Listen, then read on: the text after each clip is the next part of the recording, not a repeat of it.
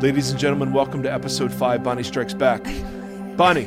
Wait, do you want me to read the second one of the last one or the yeah, other yeah, yeah. question? Okay. That- no, no, no, no. Then do I don't think this one. is going to be Bonnie Strikes Back.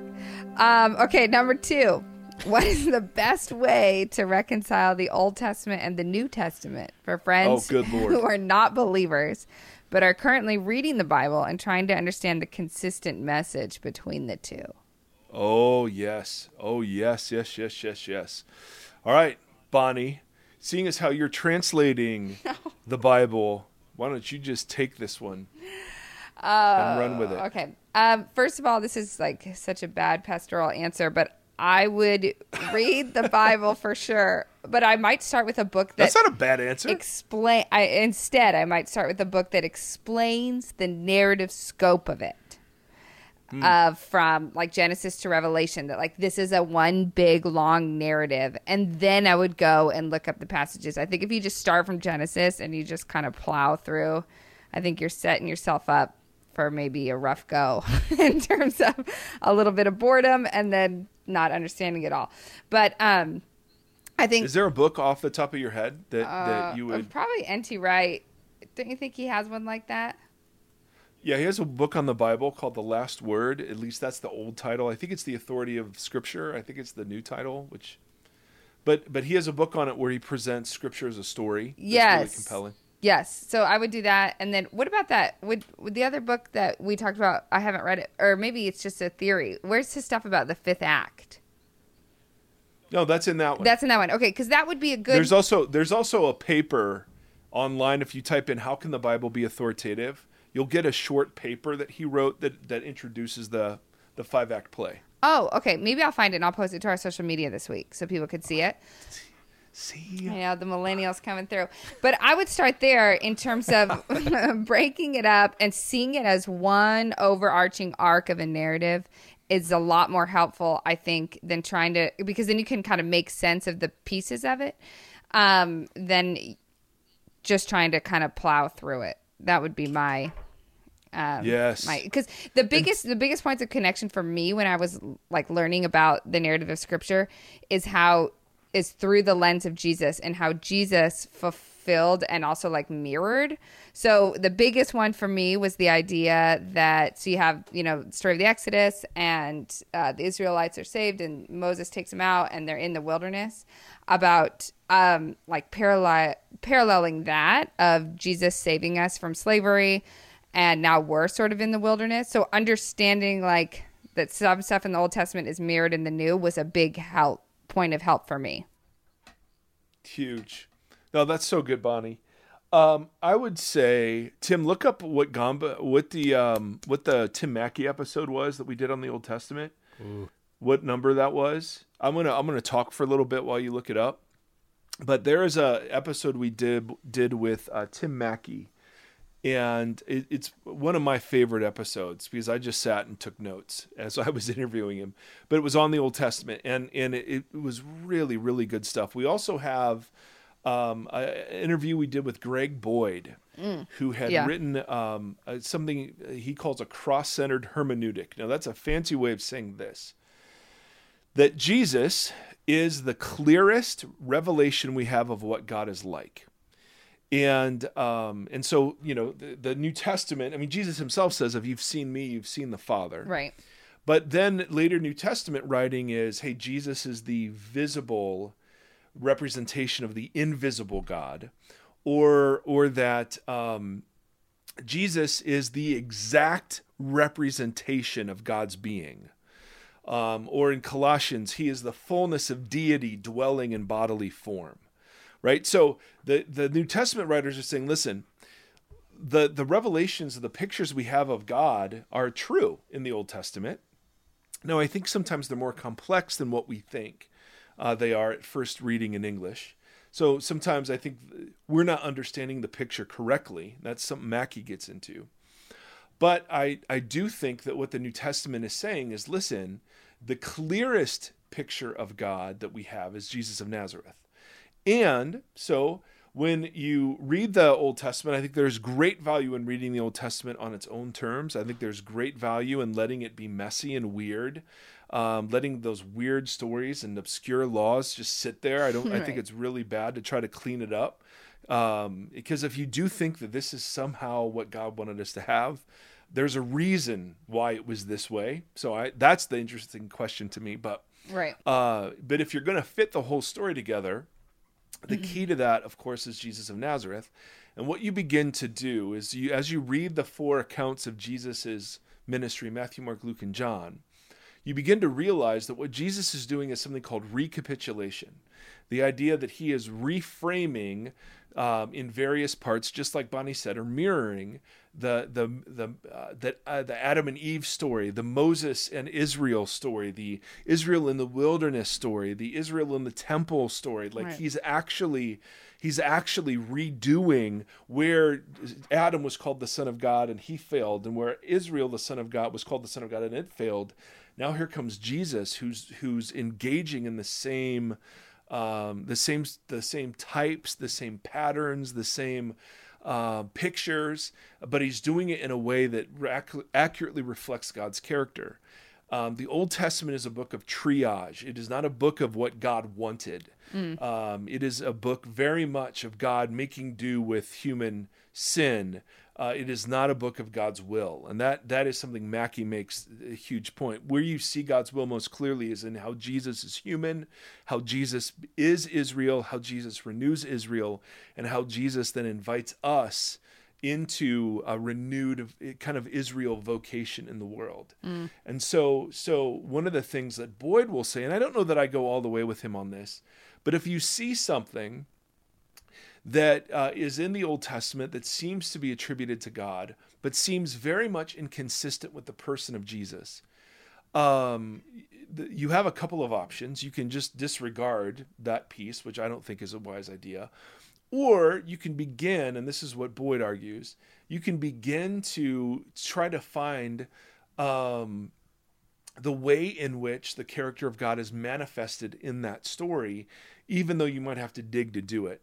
In other words, because Jesus was hanged as a criminal, so Jesus actually doing God's work, he looked like a criminal in that moment. Very often, Boyd argues, that God will look like the criminal in the Old Testament, but it's actually the people uh, who are invoking God or acting on behalf of God who are who are the, the criminals. Does that make sense? That in the in the same way you look at Jesus hanging from a tree and go, "That's not the Messiah," but he actually was, um, and the Messiah was nothing like that.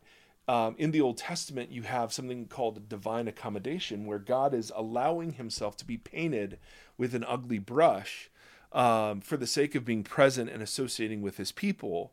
Uh, but He's actually not like that. Right. Does that make sense?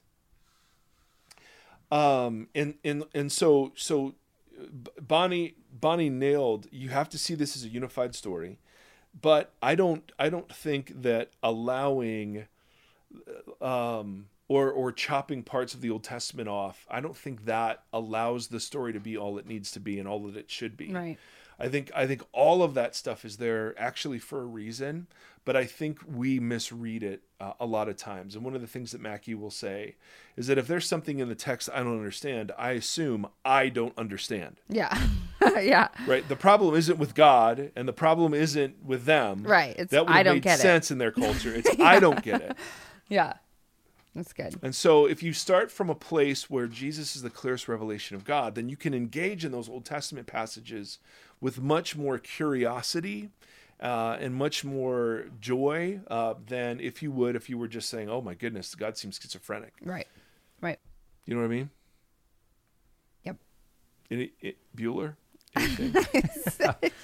That episode was uh, episode number 101 How to Read the Bible with guest Tim Mackie of the Bible Project. And the Boyd episode is episode 95 Angry God and Peaceful Jesus Boom. with the guest Greg Boyd. Oh, and their the Bible Project's videos are very helpful. Yeah. All their stuff is really good. Yeah. If if Chris, if you're not a Bible project junkie, they have podcast, YouTube channel, Like they like I just think it's some of the best stuff. Yeah, even on their there website. They, I mean, they've got really good stuff. Yeah. they they really do and they wrestle a lot with these sorts of sorts of issues so if i were encouraging my friends to check out the old testament i wouldn't let them get off the hook by saying hey it just seems really contradictory i would say like oh what what points Yeah. you know what i mean i'd make sure they're they're actually engaging in the text and not just the idea that they're that it's contradictory or inconsistent Yeah. Yeah, we had a second conversation with uh, Mackie. Where is it? Oh, episode 169. How is the Old Testament authoritative for Jesus followers? yes So Yeah. the first That's- one's how to read the Bible. The second one deals kind of with the old, just specifically the Old Testament and how we approach it. That's cool. and there's nothing to add to those that's That they're one, just yeah, that second one, the Old Testament one, I've listened to probably five or six times. Yeah, yeah, me too. It's so good. So anyway, Chris, thanks for the questions, and uh, and you, dear listener, thank you for uh, the experiment of five episodes. Hey, would you let us know? Uh, huh? We have one more. We have one more, Do but we're on episode five. oh Monday through Friday. Bonnie struck back. I guess that other one will wait. yeah, I mean we have so many, but Yeah. yes, the thought was we would just do one per day. Perfect. Sorry. Um, and no, no, no. And uh, we'd love your feedback. Is this a good way to do this? Is this a is this helpful? Is this more annoying, less annoying? Um, by you know, the next time you hear us, Bonnie will have had her tattoo, and um, you know, I'll be a changed she might person. be a demon. Oh for my all we for all we know, she might just turn literally into. Erie, don't you know I have spiritual trauma and anxiety? I do know. I'm sorry. Gosh. I was just I but I hope if it's if it's uh, like so over the top it won't it won't add to it but I guess that wasn't over the top enough. It's the other way around. This is what keeps the Dementors at bay. There you go. Thank you. oh boy. Oh boy. You know what I did? I'll, I will say this. Uh, so when the Harry Potter books came out, I would read one and then when two came out I would read one again and then oh, two. Oh, because you had to wait a year I between, yeah. Yeah, yeah, yeah. So I've probably read them. I mean, and then I and then I read them with my kids, and I don't know. I think if I'm ever going to get a tattoo, I literally want to get the verse reference that says "You shall not get tattoos." That sounds exactly like what I- something you would do. And that I and think as as we sign off, you guys should each say what your Patronus is. My Patronus. Nice. All right, that's good. Tim, you go first. My Patronus is Jeff Bridges. Oh, I was going to say Neil Young, but Jeff But you guys Bridges. aren't you guys aren't doing animals? No, no, Jeff Patronus Bridges. can be anything. Well, I pull my wand out when those Dementors are coming, and Jeff Bridges walks out like the dude, and he pushes them. back. Yes, the Big Lebowski. That's so great. All right, Bonnie, what would- what would yours be? well, I thought it just had to be an animal, so it Oh. was going to be a dolphin. Because okay, now that we've does it have to be? Does it have to be an animal? well, it feels like it should. Jeff Bridges is an animal. but yeah, I guess it's Yes, that's true. Otherwise, That's my true. other thought would be a food item. It would be like a cookie or a cup of coffee. Oh, nice. oh, that's that's funny. throw the cup of coffee. How at do you the keep the Dementors at bay? I think about coffee. Because you're well fueled and Yep. you can get through Alert. anything. The other day, I said, I have a headache. And so I said, Oh, did you not have a latte? And I said, I did. In fact, I've had four shots of espresso. The problem is that yesterday I had eight. Oh boy, I know, I really need to tone no- it down. I'm no expert on health. that seems like a lot. That seems that Seems seems like- like, a okay, lot. I'm sticking with coursing, dolphin. Coursing through. Okay, dolphin. Not intimidating. I'm gonna go. That's my excuse me. Patronus will- That's how the dolphin gets you. Is it seems nice and friendly, but then it's always attacking sharks and saving humans.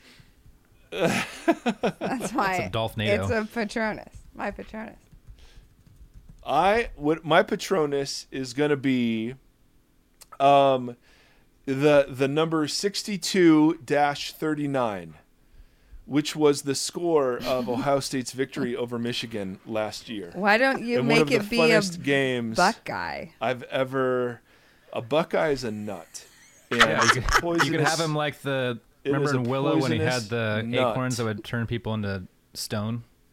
Oh yes. That shows you how much I have yes, no good idea. Willow reference. I've never about Buckeyes.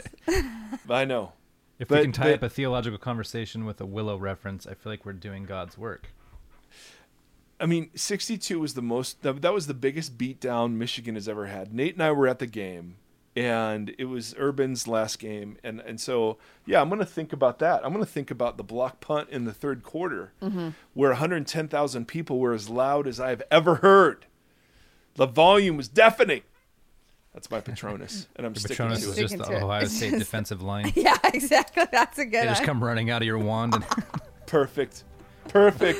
That's awesome. Oh, you guys are awesome. All right. Well, ladies and gentlemen, thank you. If you made it through all five, God bless you, and there's help. all right. Till next time, friends. Thanks.